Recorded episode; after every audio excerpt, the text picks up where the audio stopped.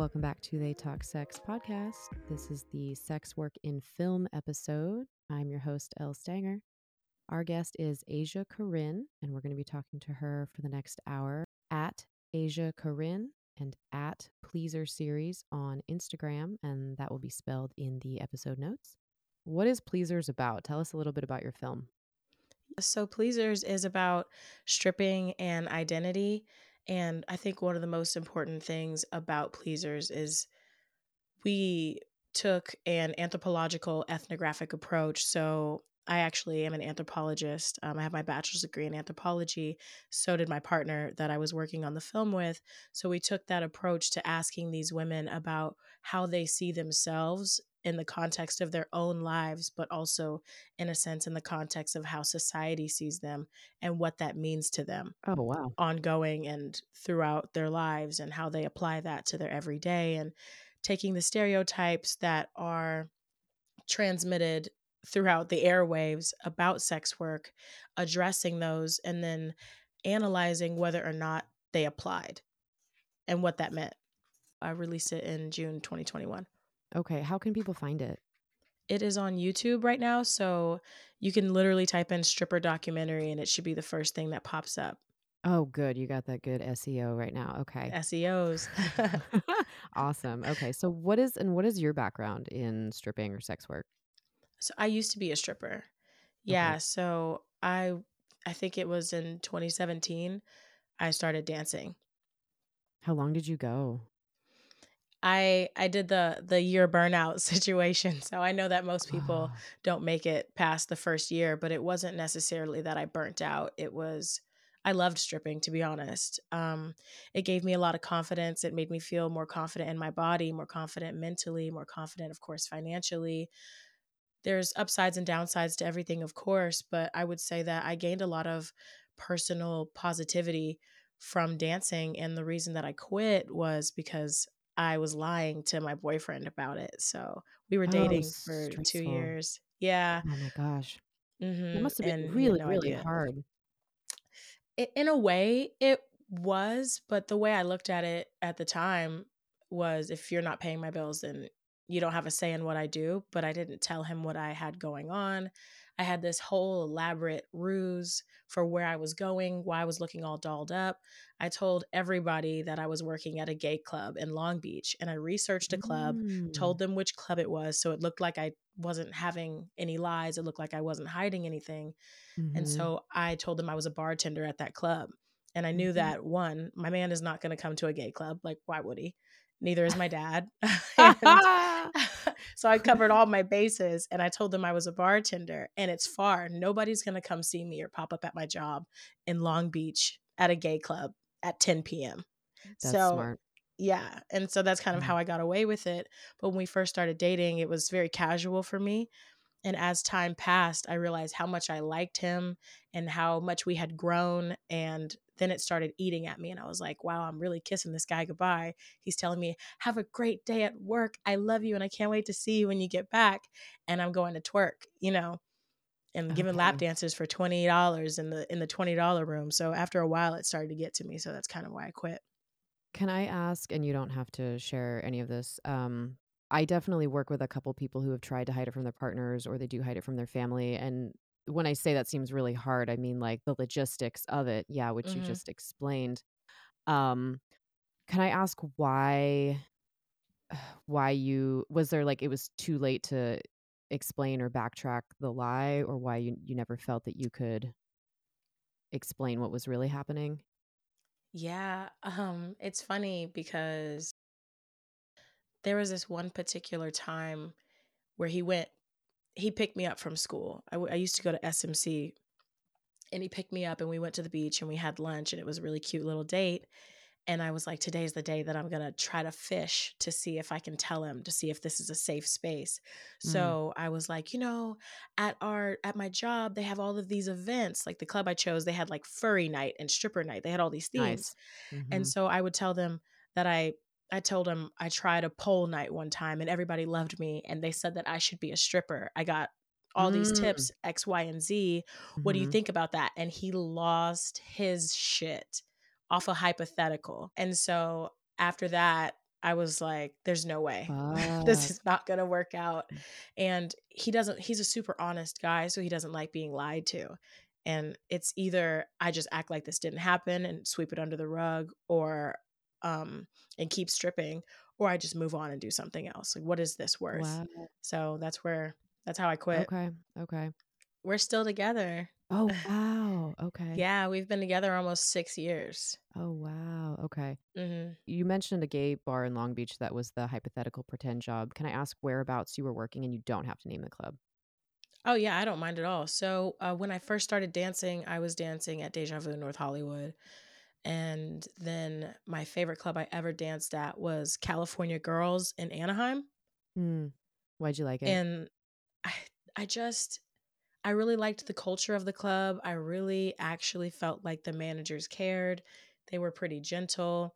It was a higher end kind of clientele mm. that I would experience, and it wasn't full nude as well. Okay. Not that I had a problem with full nude. I think that it was a very integral part of me learning how to love my body when I first started dancing. Mm. Um, but I realized that I personally could make more money in just a topless club, where when you get into the actual booths, there's not a lot of touching involved, and you can't actually take off your top. So your situation and how you go topless is basically just on the stage, and you have to be within a certain amount of feet from the patrons. And I just felt really safe at that club. And mm. I also knew that no one would find me there. And that was a really big, important part to me feeling comfortable in sustaining this entire secret life I had around dancing, was knowing that by absolutely no accident could anybody pop up here and see me. When I was working in the Valley, I was constantly paranoid. Mm. I knew that my boyfriend didn't go to strip clubs. My dad doesn't go to strip clubs. Nobody, none of the men really in my life would go to a strip club around that area, at least. Mm. Um, and but it was still constantly a paranoia. If somebody saw me mm-hmm. and they saw me turn into the club, right. then what? They know the kind of car I have. They know my license plate. So I got really paranoid, and being all the way down in Anaheim gave me a peace of mind I really needed for my financial success at the time. Okay. All of that makes sense to me. I've only ever worked in fully nude clubs in Portland, Oregon. Um, so was there alcohol in that club? The in the California Girls? Yes. The topless only. Yeah. And then, okay. Yeah. Cause that tends to be the trade-off, it seems like, around the country. Like if it's full nude, there's no booze in right. a lot of cases. Right. Okay. Um, okay. So I just have one more curiosity question that I feel like listeners might be wondering. Again, you don't have to share, but um, so is it off the table that you would ever re-enter stripping now that he knows that you had been? I think there is a part of me that will always love the club. I'll always love the feelings. I'll always love the vibe. I'll always love money cascading down from above onto my body. You know, under neon lights. I'll always love those things. Right. I love, I love it. But we have talked about it, if that's ever a possibility. Okay. Currently, as it stands, I don't see myself necessarily going back into the club, but I think there's a part of me that always will have the door open for, for that if need be. And he and I have talked about it. And he said, if you ever do go back to the club, he just doesn't want to hear about it. He doesn't want to hear if I had a good day. Doesn't want to hear if I had a bad day. Doesn't want to hear about how much money I made. And that's understandable if that is his trade-off for the boundary that he has to set for his own comfort zone. Mm-hmm. But he does understand um, and facilitates me being an autonomous woman. Good. And he's amazing. Good. Okay, good. Well, I'm glad you found something that works for you. Definitely. So what are the goals of the film? Because you're interviewing, you said, other strippers, and particularly focusing on how they see themselves. You said it was an anthropological, ethnographic uh, approach, correct? Right. With Pleasers, the way I see it and the way that it's currently being curated and rolled out is the first pilot, which is just called Pleasers, is about stripping and identity. Subsequent episodes are going to be about other things going on in the sex work industry. So the next one that I have coming out is called Black and Kinky, and I'm focusing on my entire thing that I typically focus on is identity and the intersections of how that plays into how somebody sees themselves and how they operate throughout their lives. So the next one I have is Black and Kinky, and it follows three Black dominatrixes making space for themselves and making space for other kinky Black folks, especially in New York. Um, so that's kind of the way I see Pleasers is it's sex work based, but we're talking about all of these other facets of it because there's so many different aspects to it. And I think that they all are important. It's also important to destigmatize sex work, destigmatize sex workers, because it makes it ultimately a safer environment for everybody when you don't have to fear how people will interpret what you're doing, how people will see you, what that means ongoing and things like that. Is there anything that you learned or heard that surprised you when making Pleasers, like from the participants themselves? I think more than anything, I was surprised by how open they were, how vulnerable they were. It's not every day that you get an interview with somebody that you really don't know that well that will welcome you into their home and completely let down all of their walls to be real with you. And I would say probably another aspect to that surprise is how much more people feel comfortable when they know that you're from a similar background as them. Not necessarily like socioeconomically, mm. but just work-wise. You know, we're I'm a sex worker. I get it. And before I dropped Pleasers, I wasn't out about it. I wasn't out about dancing. I wasn't out about having been a dancer. But I would D M these girls on the side and be like, hey, you know, I used to be a dancer, so I get it. Can I interview you for this? And that would immediately let down a wall that they would want to mm-hmm. let me in to understand them further. And It, it it really has been an honor working with the women of the first film and then the women that I've worked with since. Um, but I don't know if anything was extremely surprising to me because I created Pleasers based on a lot of the questions I was asking myself when I was a dancer. I have always been middle class ish, you know, middle class slash upper middle class, especially when I lived in Atlanta. It's like so much cheaper to live out there. So I came from this upbringing with my family. So when I started dancing, it was to pay off debt. And I had a hard time understanding why I was there sometimes. I'd be like, yeah, I have a great relationship with my dad and I went to school and I did all these things. Why am I here? Mm. And I went into the club with the mentality of I'm better than all these other women. Mm, I see that sometimes. I'm going to school. Mm-hmm. Yeah. You know, I had, I had a lot of internalized whorephobia that I hadn't checked, that I didn't even know was present. I just wasn't aware. I wasn't, why, why would I be if I had never done sex work and I wasn't really involved with people who had done sex work, and maybe I was, they just didn't come out to me, mm-hmm. you know, but I went into it thinking, I'm here for a goal. I'm here to pay off my debt. I'm going to school. I'm a straight A student. I'm better than all you other hoes. Mm-hmm. Y'all are here because you have to be. And it wasn't until I realized that these are real people. Mm-hmm. You know, when I was researching whether or not I wanted to be a stripper, I literally was on YouTube watching videos of what it was like.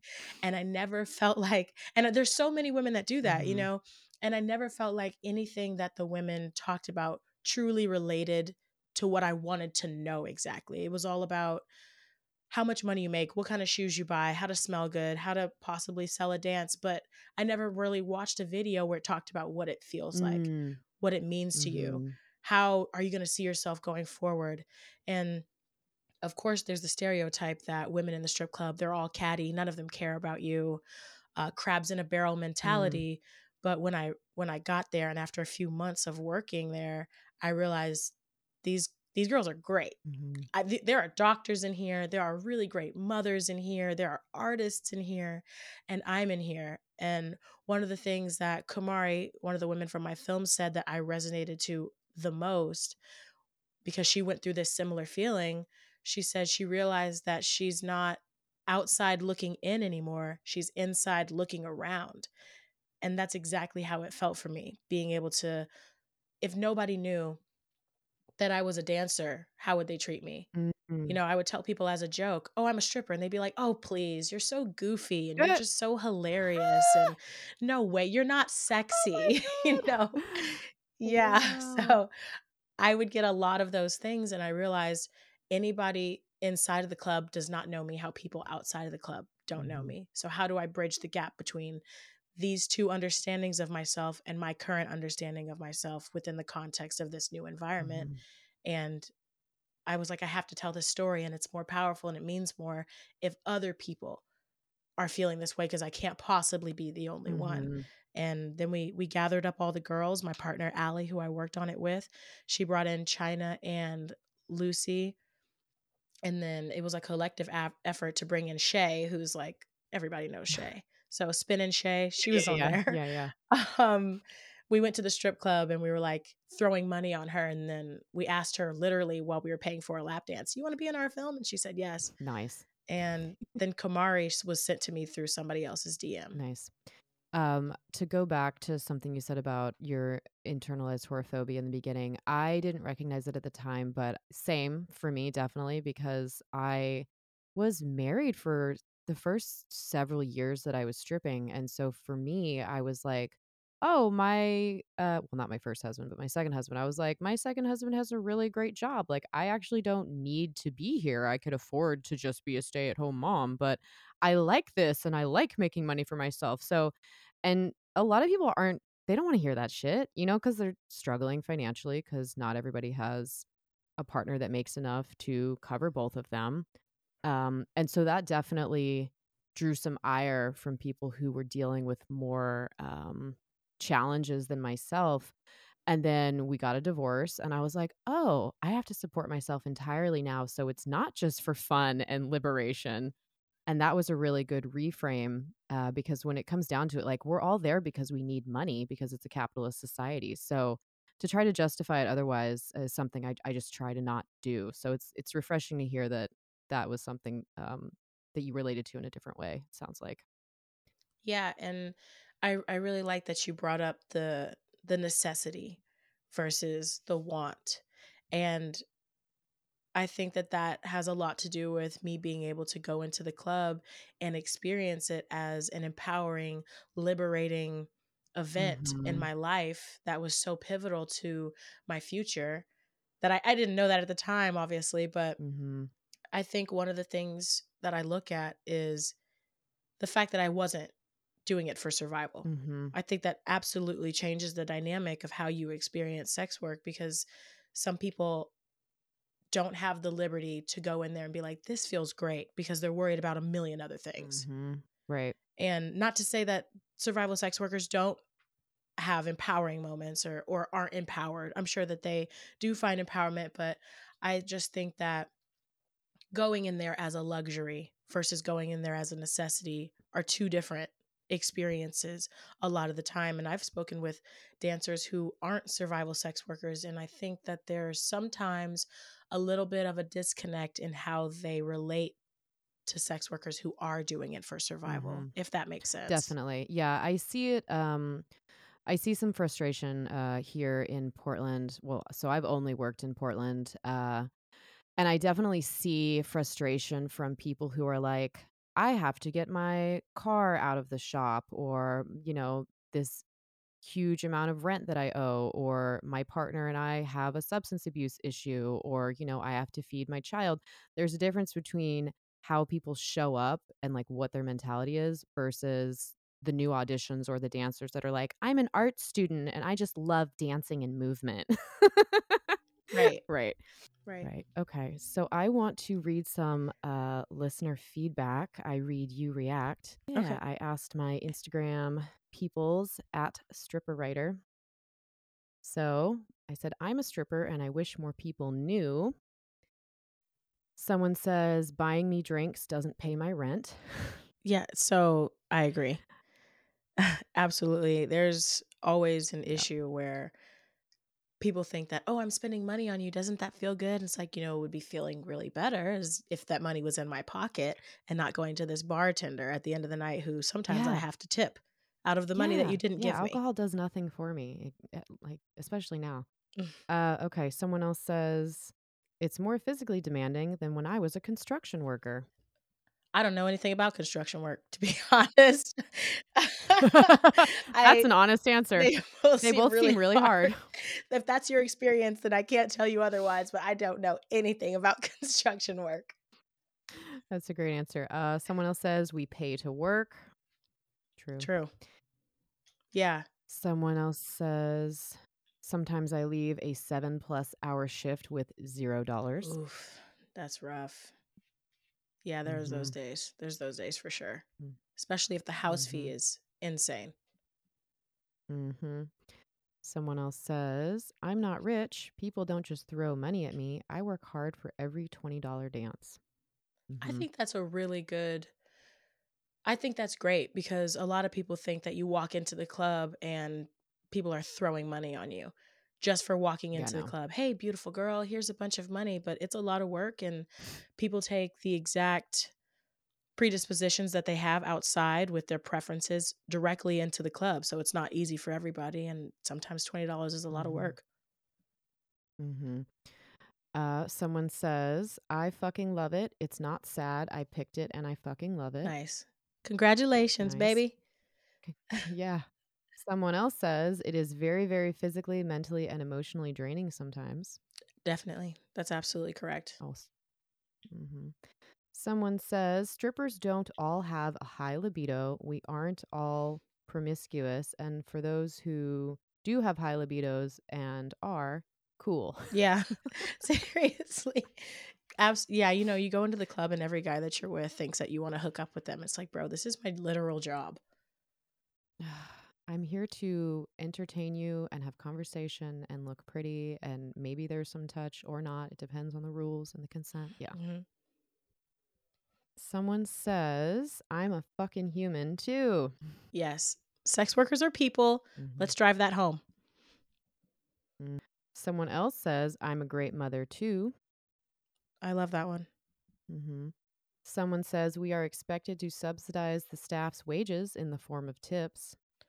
Oh, God. Yes. Lord, that's my least favorite. Mandatory tip out. Favorite. Mandatory tip out. Why?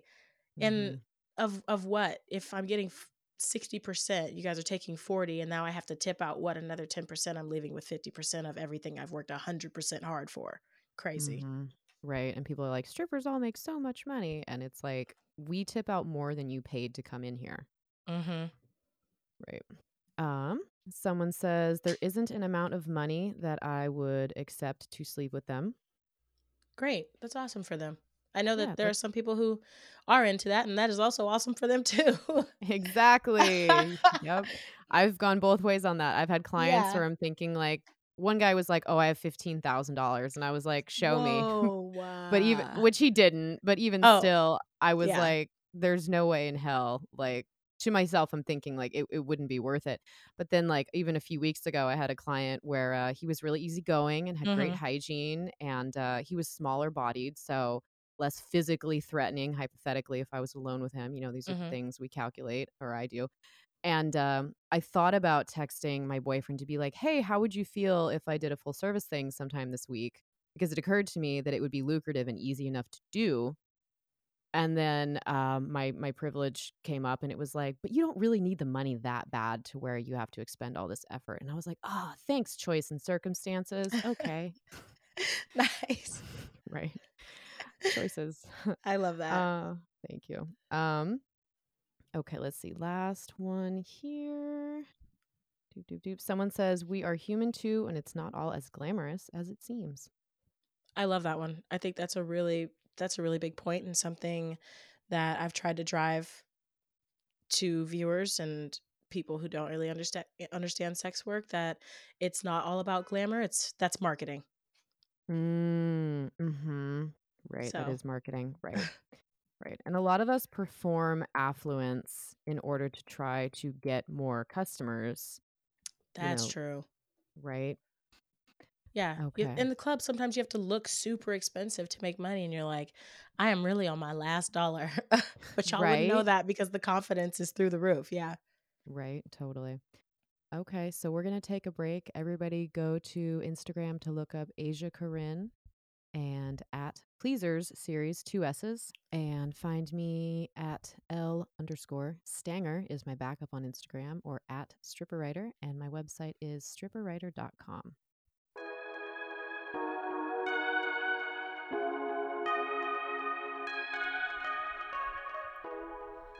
We're always on the lookout for companies and products that share our quest for better sex, and Kimono Condoms is one of them. Kimono Microthin Plus pairs ultra-thin premium latex with silky, water-based aqua lube for a condom that feels like nothing at all. Tested in America's bedroom since the nineteen eighties, Kimono Microthin Plus is specially designed to maximize both pleasure and protection. Try it for yourself. Use code twenty micro aqua on Amazon for twenty percent off your kimono purchase through June twenty-seventh.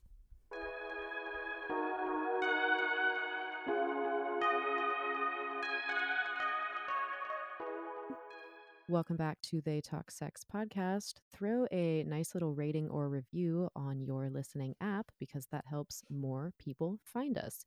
Sex education and self-help and entertainment is free in this case. All these things are valuable and you can get it in this podcast. Ah, uh, so we are doing the Sex Work in Film episode. Our guest, Aja Corynn, was a stripper in twenty seventeen for a year, and she completed a film in June of twenty twenty-one called Pleasers, where she interviewed current and former strippers, or just current strippers? Everybody at the time was a current stripper. Okay, got it. All right, so let's do some listener questions. Okay, so these questions are from people who listen to the show and my social media audience, so we can each answer them, but I'm going to ask you to lead with the answer, Aja. So listener question one, what comes to mind when you think of sex workers on film, besides your own film? For me, yeah, yeah. Um, for me personally, what I think about is most of the time, whoever's behind the camera driving the force of the project is not a sex worker.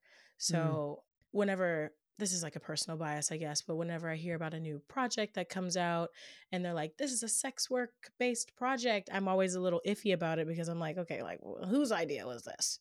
Mm-hmm. You know, it's mm-hmm. very important for me that there are things occurring in film that involve sex workers that are accurate, whether it's terminology from using different words that sex workers would actually use to describe their circumstances, or describe how much money they've made, or to describe where they've worked. I think that those types of nuances are really important. And to me, when I think about sex work in film, it's really important to have somebody who has been a sex worker so that the accuracy of whatever you're creating actually relates to who is actually living that life.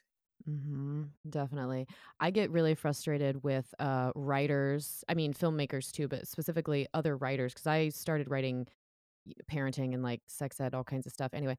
But I was in a group like interview on Twitter and someone said, well, how do you feel about non-sex workers writing about sex workers? And all the other writers were like, oh yeah, it's fine. And I'm like, wait, none of you are sex workers though. I'm telling you it's not, because you get stuff wrong based on the fantasies or the projections or the other civilian media you've consumed, and you're just regurgitating stereotypes, right? Which isn't helpful, right? I actually went off on a guy. I didn't go off, but uh, some very harsh criticism. I got a cold call D M from someone, a civilian man, who was like, hey, please check out my book on Amazon. It's a book of poetry, and I'm not going to tell you the full title, but in the title, the word reluctant is in the title. And I said, okay. did you did you write a book about sex workers as a civilian? And he says, as a poet. And I said, it's different. I, yeah, I'm like, this would be like me writing a book about what it's like to be incarcerated when I've never been, or right.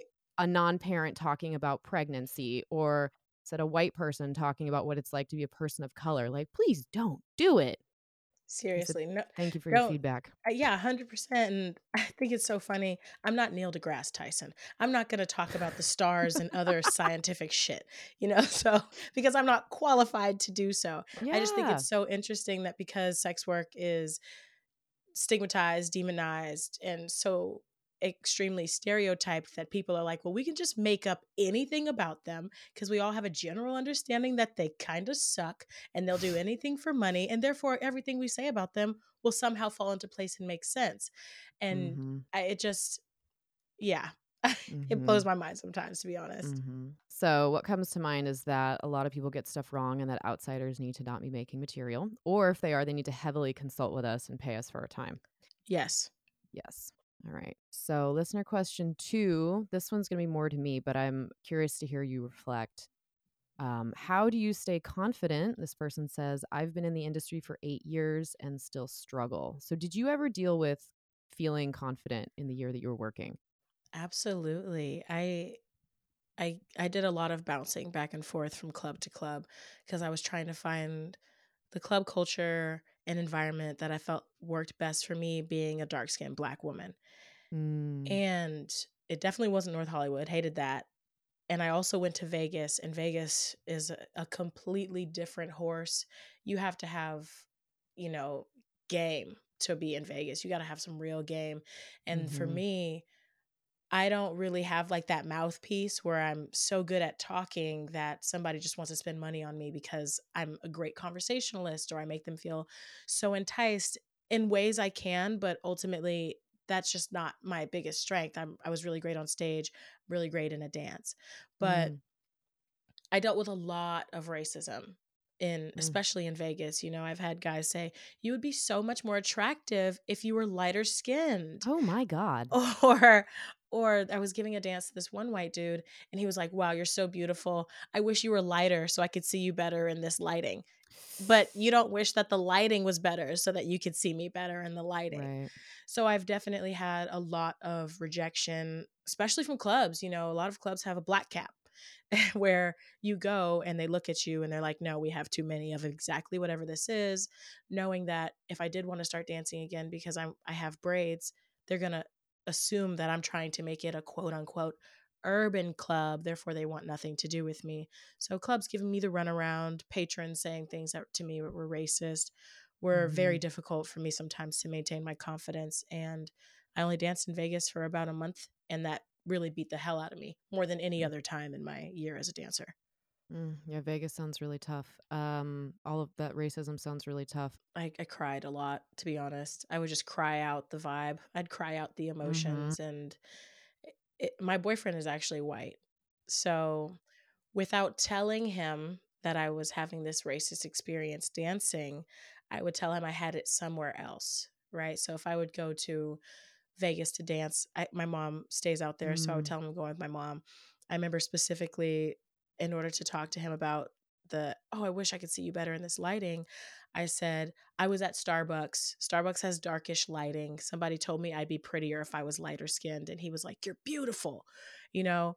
And it's not because he's white that it made me feel good. It's because he's my boyfriend, but also just being able to talk to him without actually being able to talk to him and brushing it off and knowing I've been Black all my life. That's not the craziest thing someone said to me uh, about being Black. So kind of just talking myself down from a lot of the emotions that I was feeling and making sure that I'm doing things to pamper myself, keeping my nails done, keeping my hair done, and taking myself on dates and stuff like that.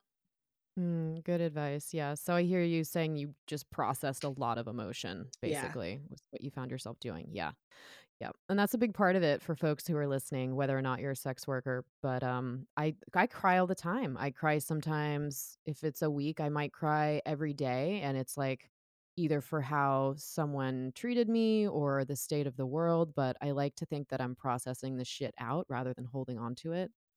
Um, and that's helpful for me. Mm-hmm. Um To the question, they said they've been in the industry for eight years and still struggle. I mean, I also remind myself that it's work and it's hard. And if it was easy, everybody would do it. Yeah. So good on you for being able to make it work. I think, you know, be proud of yourself.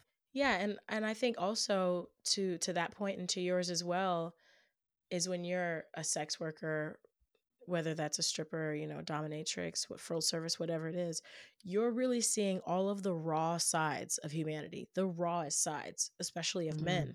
And so I think that when it comes to struggling and staying confident, you have to give yourself a lot of grace because the strip club environment is very unfiltered for a lot of, for a lot of men that come in there. And mm-hmm. you just have to try your best not to take it personally. For me, it was hard because it just reflected things I've heard my whole life. If somebody said something to me I'd never heard, I wouldn't care. But I do understand that it is it is what it is. And you have to realize that it's not really a reflection of you. It's more so these people coming in and projecting everything onto us because they don't treat us like people sometimes. Mm-hmm. Right. Right. Somebody said something once, uh, another stripper, I, I got irritated with the way someone was behaving, and they're like, oh, it's a strip club. You expect people to treat us like, you have to just expect people to treat us bad. And I was like, I understand that people think that it's okay to treat us bad because they've been raised to devalue us their whole lives, but I don't have to accept it.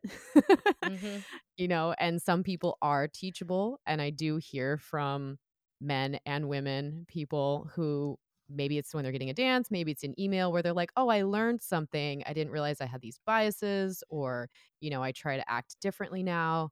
And so that is great, because I think ultimately a lot of people don't want to do harm. We're just, again, we're regurgitating this shit and the ideas that we've seen replicated. And so that is why you and I do the work that we do, I think, to share other perspectives and humanize the industry. Yeah, absolutely. I think it's super important, humanizing everything going around sex work. Mm-hmm. So listener question three, what's been your favorite parts of the work? You said um, money cascading. Yeah, yeah. Money cascading. That is, I dream about that feeling, to be mm. honest. It's one of those unforgettable things that happens to you and you're like, I can't believe this is real. This is so cinematic. And this is such mm-hmm. a dreamland. Look at me. I'm so beautiful. That three different mm-hmm. guys wanted to throw a bundle of money on me that I now get to scoop up and take home. It's, it's, that's a great feeling. I love that feeling. Mm-hmm. Also, um, I would honestly say that when I was a dancer, my some of my favorite interactions were with patrons and clients that I had who would come in regularly to see me. That was always nice, being and feeling in a way special to somebody mm-hmm. who comes in to the club as a form of escapism, perhaps from their from their own life. I had this one I had this one client and he just didn't have a good situation at home. He was like, my kids hate me. I try to do everything that I can. My wife hates me. And coming here with you makes me feel like somebody cares about me. And it, mm-hmm. it keeps me off of the edge. I think that there's a healing aspect to sex work that people don't tend to recognize. And a lot of what I did when I was dancing was more sitting in the back in V I P doing therapy, you know? Mm. was mm-hmm. connecting with somebody emotionally. Like I said before, I don't really have like game where I'm like, hey, I'm sexy, sexy. Sometimes I could be that, but I feel like my vein was, you want to talk, you know? Mm-hmm. And I did really well from that. And mm-hmm. that, that was one of my favorite parts of working, was being a little therapist mm-hmm. sometimes. Mm-hmm. You know, we all need, like humans need external validation. We We do, it is very healthy and helpful for us to hear when we've done good, when we've made somebody else feel good, when we look nice. Like, it's not good to rely on that, but yeah, we need that stuff um, from our partners, you know, our parents, our children, even your pet showing interest in you is a type of external yeah. validation, right? Like, yeah, that's so somebody cute. Somebody loves that. me. That's so true. yeah. Um, and yeah, same, same, definitely. I like feeling personally, I like feeling strong. I like if I am very gracefully executing, like lifting my entire body weight, and I see people's mouths drop open and I'm like, yes. Yeah, that's a great, that's a good one. That's a good one too. I like hearing from people like, you look so strong, or you make me feel strong by watching you. I'm like, cool. I was a very unathletic dork my whole life until this. So cool. That's how I get validation. Um, That's amazing. Right. Thank you. Um, so favorite parts of the work. And then, you know, money is nice. Money is helpful. We need money. Uh, even if the club's taking half of it. Uh, so yeah, money. I appreciate being able to make money. Um, I appreciate being able to support myself and my child in a way that I know other people can't. I'm grateful for that. That is a favorite part of the work for sure. Because mm. we're not doing it just for validation. Right. Yeah. Right. And I like that you brought up being able to support your lifestyle. And I think that goes back to one of my previous points is I didn't even think about that. Like, I'm just like, oh yeah, the money falling down on me feels awesome and I get to take it home. But I didn't really even think about it from like a survival aspect. And it just kind of, to me, goes back to the fact that I didn't have to do it for survival. Like, yeah, me being a therapist, that's a privilege. You know, I'm, mm. I'm further recognizing my privilege that I have, that I had in the club. I can go back there on a, I mean, yeah, I mean, he's paying for it. It's a V I P, but like I can go back there and have a conversation and, mm-hmm. and not be stressed out about how long this is taking me or going back out on the floor and talking to this guy for any longer, because I, I'm not always in there like, okay, the, the money, the money, the money, the money. So I just thought mm-hmm. I would recognize my privilege real quick. I love that. Yeah, we like doing that on this show. Great. Yeah. Okay. So last question. Um, this is an interesting one. I've been hearing this for about ten years, actually. Listener question four. Do you think technology is going to replace us, strippers, in-person strippers? I hear from older gals that things were so different before the internet, and that worries me. I don't want to do internet work. Mm, um, I think that this is an interesting question when we relate it directly to stripping. I don't I honestly don't know if I know if technology could ever replace an in-person connection. Do I think that technology could create barriers to make these in-person connections more difficult through possible shitty managerial processes? Yes. Mm. But I, I, I don't, I don't know, because I know a lot of dancers who make hella money because they're out promoting on Instagram. They're promoting on Twitter. They're selling out Uh, sections, and they're selling out bottles, and they have people coming to them every night because they're promoting themselves in that way. I think that it can be a slippery slope, and I totally agree with not wanting to do internet work. You do you think they're talking about OnlyFans? Uh, they might be talking about OnlyFans or webcam. Yeah, yeah, yeah. Or even some people don't even want to be on Instagram, or they can't at all, you know, because right. they're closeted, right? Absolutely.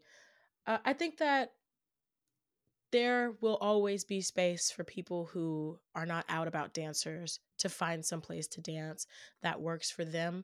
I hope, again, managers, but there are clubs that facilitate privacy as best as they can. I've worked at mm. one or two of them. Um, mm-hmm. But I totally also understand not wanting to do internet work. I didn't, I did internet work for like a minute. I signed up mm-hmm. for OnlyFans and I never did it because I didn't like the idea of my image being there forever. Mm-hmm. That's why I like mm-hmm. the in-person stuff, and I could only ever do in-person stuff, um, stripping, because once I'm gone, I'm gone. All that's mm-hmm. left is my memory and my essence. You know, I'm not mm-hmm. there. So mm-hmm. when I started in two thousand nine, I remember the other girls were like, this is the worst it's ever been. Um, and like, honestly, I feel like it becomes more challenging every year mm-hmm. because consider like, before the internet, if you wanted to see boobs or talk to a pretty lady, you had to leave your house. Yeah. Um, and now there's there's more options for people to sit at home or look on their phone, you know, laptop, which again isn't necessarily bad because that's different working options for different people who don't want to leave their house to work either. I agree with you that internet stuff I don't think will ever replace the in-person sensations of like the scent, you know, or the feeling of their hair, you know, our hair like on you, or holding hands, or a back rub, or, you know, my weight on your lap. Mm. Definitely. Okay. So let's take another quick break. Everybody go to Instagram if you haven't already. Look up at Aja Corynn and at Pleaser Series on Instagram.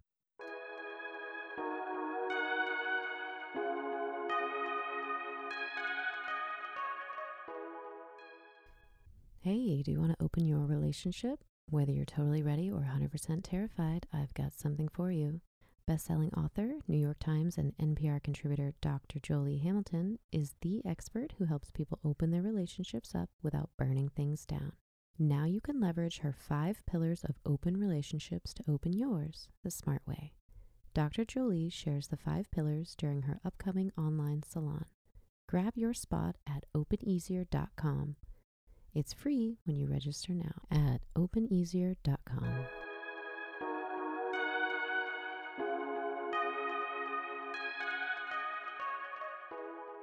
Welcome back to They Talk Sex podcast. You can find they talk sex dot com episodes there, also some recommended products and affiliates. There are discounts on many of these. These are products that I know and like and trust. Either they're ethically made or they're just really incredibly effective for self-care. And then if you use any of the discount codes, I do often get a percentage. So If you don't want me to earn any passive income, just don't use the discounts for me or use them from someone else. But this is my ethical uh, responsibility to inform you all. Otherwise, we are talking sex work in film. This is the sex work in film episode and our guest, Aja Corynn. So what policies, practices, law, or people either put you in danger or directly hurt you or threatened your life and safety as someone, uh, as a stripper? So being that I have like, currently retired from dancing, there's not something I feel like is putting me in danger, but for the women that I work with and those that I interview, there are an insane amount of policies and practices. And I, I guess I'll start with the practices. I always like to think about managerial first, right? So everything that goes on in a strip club, if it's a toxic environment, whatever club you're working at, it's top down. So if the manager is facilitating, calling the girls out of their name, hiring security who are going to put the women in danger, treating the women like they're not worth anything, extorting them for sexual favors, all of these things are top down. And I think that that's a managerial practice that definitely affects a lot of women in sex work. And mm-hmm. I know that when I was a dancer, I worked with this girl. I can't remember her name. I think it was something like Rhea. And she was giving a lap dance in the V I P room and she wasn't out. And one of our managers tried to blackmail her for a sexual favor. He was like, if you don't do this on the, on the security camera, he was recording her giving oh a God. dance in the V I P. And he said, oh if you God. don't do X Y Z sexual favors, I'm going to put this on Snapchat and it's going to go out Jesus. to the world, you know? And so certain things Ugh. like that, situations like that. So if the managers don't care about the girls, that literally trickles down to everything else. The managers don't care. That could affect how the D Js play, play on your set. If they're cutting your set short, if they're making you stay on stage for too long and now it's awkward, the security, mm-hmm. what are they enforcing? What are they allowing patrons to do? What are they allowing patrons to get away with? And are they creating a safe environment for the club? I think that that is a practice that definitely hurts dancers. Also house fees, obviously, fuck those. That's insane. Um, mm-hmm. These house mm-hmm. fees are out of control, and I've heard that they've only gotten worse since the pandemic. And I've actually seen that because I had interest in going back to the club and I was like calling around and seeing what the requirements were. I never went back, but mm-hmm. I had gone someplace mm-hmm. and I was like, what do you guys' house fees? They said like one hundred fifty dollars. And then after six, it's like two hundred bucks. Why would I do that? That doesn't make any oh sense. God. They are out of control. Oh house fees are out of control. Um, there just needs to be ethical regulation within strip clubs. And I think that managers should also be more ethical people. Um, mm-hmm. Laws, I know A B five is a huge issue. And F- mm. SESTA FOSTA, of course, mm-hmm. uh, you would know this, I think. I just did recently mm-hmm. an episode on censorship, and I interviewed a lot of people, three different women from three different industries, because it shows you kind of the broad impact that censorship has on sex workers. And they were talking about how much more dangerous it is for them, how much more dangerous it is for their friends, and how it forces sex workers back possibly into the streets or to resort to not safe forms of finding clients, going to the streets, finding clients, mm-hmm. maybe hear a recommendation from somebody and not being able to vet who they've recommended you. Two, mm-hmm. I think that all of these different laws, practices, and things like that put sex workers in danger continuously. Mm. And the worst part about it is sex workers are in the room when these things are happening, when these laws are being drafted, when they're being passed. Nobody's asking sex workers because they think that we need saving so bad that there's like a stock. I think there's some sort of political assumption that sex workers have Stockholm syndrome of sorts. Like they're terrified. Mm, they mm-hmm. hate being in the club. They hate being full service. They hate being dominatrixes, whatever. And they do this because they're relegated to the work because they have no other options in life. So they don't look at the mm-hmm. aspect that a lot of people choose to do this type of work. And even people who, you know, don't want to do the work but are choosing to do the work, there's not space for them to speak. And so it's very mm-hmm. dangerous when people with power are making laws that don't reflect how they live. And it goes back to what you and I were saying earlier. How can you write about a sex worker? You don't know any sex workers. You've never been a sex worker. What are you talking about? Mm-hmm. So how can you mm-hmm. write a law that's going to affect these women? or these people. Mm-hmm. And right. And being a client does not count as knowing sex workers. Right. Because when you are paying someone to interact with you, they are more likely to tell you what you want to hear. Right. To keep it safer for them or to keep the interaction going.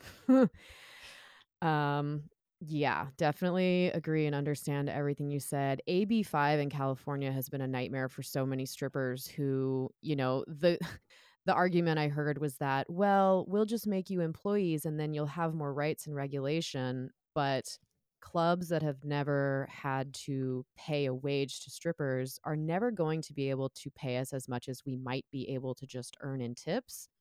Or what I heard happened quite a bit was clubs would fire like a big or terminate, stop booking a big chunk of dancers so that they had less of them on the payroll. Mm-hmm. So that's a lot of people out of work. Or if we're talking about qualifying for benefits, you know, how many hours would I have to work as a stripper in order to qualify for benefits? It might be way more hours than I'm even able to work, or the clubs would be cutting people after like five hours of their shift so that they could get out of doing that. Yeah. Um, yeah. And it's just, it's crazy right. because it doesn't stop everything else that's already been happening in the club. You're going to make me an employee. Now I'm losing even more money because taxes and whatever the hell else. And I still have to pay a house fee. How does that make sense? Doesn't it just doesn't work right. as a system. And it further allows managers to extend their power and creates a wider power dynamic, I think, between the mm-hmm. dancers and the managers and the owners, because at that at that point you're you're locked in. Mm-hmm. You're locked into something that you can't do anything about. Mm-hmm. I've talked to a lot of venue owners in Oregon that say they don't want employee status either because it will make it harder for them to be a successful business as well, um, which is nice to hear. Um, on the other side of that, though, I th- I think personally, and tell me what you think, if we want to give the strippers more rights and less opportunity for being extorted, we need to do away with stage fees, which is what you you said earlier, like. There's no reason I, as an independent contractor, should be paying waged employees or a venue a percentage to be there um, because this venue would not exist if we weren't there in the first place. So figure out how to make your money off of liquor or food or door fees, but you shouldn't be taking half of the money I did in dances or trying to count the tips I did on stage. Yuck. Yeah, I, I agree one hundred percent yeah. with that. And I, there's some clubs who have extremely cheap entry fees, but mm-hmm. dancers are paying one hundred twenty-five dollars to work, you know, for example. Mm-hmm. And I, I think that if you need to take money from something, you should inflate the cost on the customers. They're going to pay it. They're coming here. Mm-hmm. Totally. Yeah. So what are some resources or other people that have been helpful for you for surviving or thriving or just learning? When I was a sex worker, the women that I worked with were extremely important to me. I, I'm not friends with any of them now because, like I said, I was living a double life. So I, none of them had my number. They didn't. They had my like trap mm-hmm. number. They had my Instagram and things like that. But knowing that I could go into the dressing room and just decompress, or a girl's going to check to see if I'm all good or tie my top for me and tell me I killed it on stage. I think that level of camaraderie and sisterhood that I didn't initially expect to at all be present or exist in the strip club environment was very integral to how I thrived in that scenario, in that arena. Mm-hmm. And it really endeared me to sex workers in general. And mm-hmm. I have always been the type of person, like growing up, I was always a loner type shit, you know. I had friends, mm-hmm. you know, most of my friends were guys because I had a lot of trauma from family members that I didn't know how to interact with women. So I just thought mm. that when I went to the club, this would be just a reflection, a reflection of some of the abuse I felt like I endured from women in my family that I felt like were supposed to love me, you know? And mm. when I met women in the club and the sex workers I even meet now, I, it's the most accepting, understanding, kind-hearted, soft community I've ever been involved with. And a lot of the people that I meet are extremely vulnerable. And I think that that's very important to helping me thrive in my life, um, mm-hmm. in my own identity and my everyday, and especially with pleasers. So I, I try to give back to them and the community that I have so much respect for, that taught me a lot about how I see myself, by providing a platform that is unbiased in, I mean, maybe I'm a little biased in my approach. Yeah, I got to be real. But like, um, but I try to provide a platform so that people who don't get to talk for about themselves finally get to talk for themselves. And mm, that's, I love that. That's a lot of the work that I do. And that's how I feel like I try to give back to that community. That's wonderful.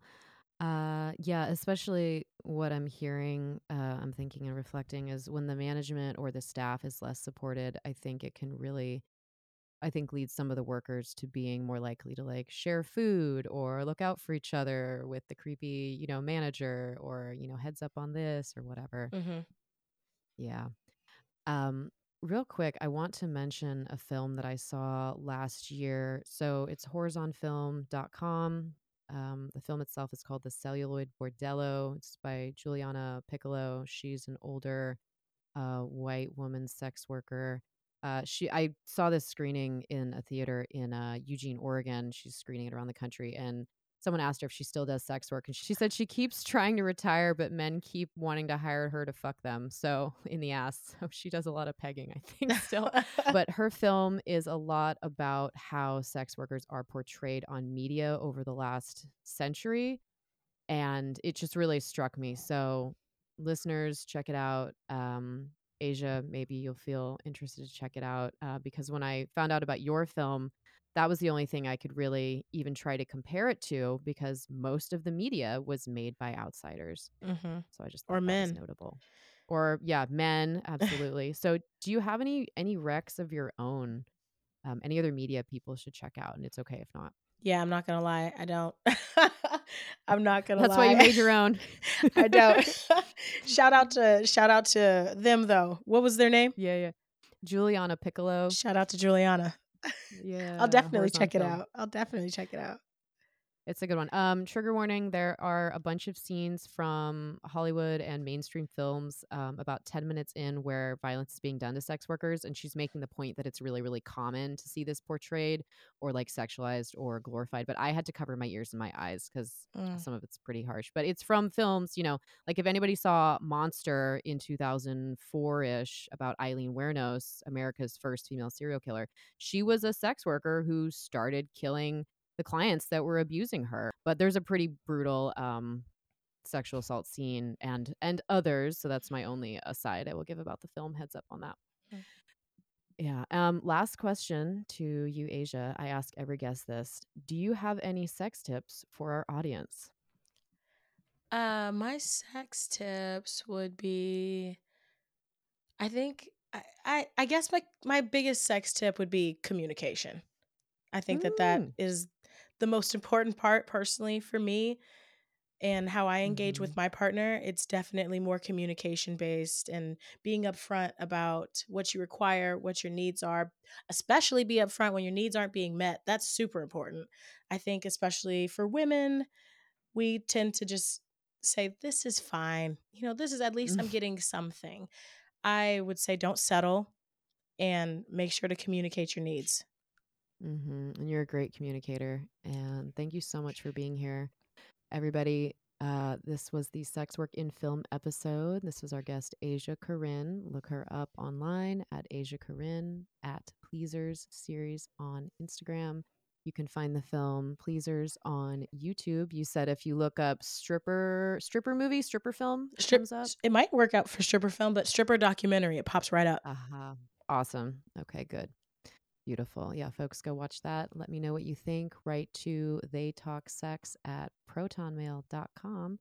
Please don't blow up my D Ms online. Uh, it's not safe on there. They have bots and crawlers that look for keywords, and I'm not trying to get more shadow banned. That's a good call. Right.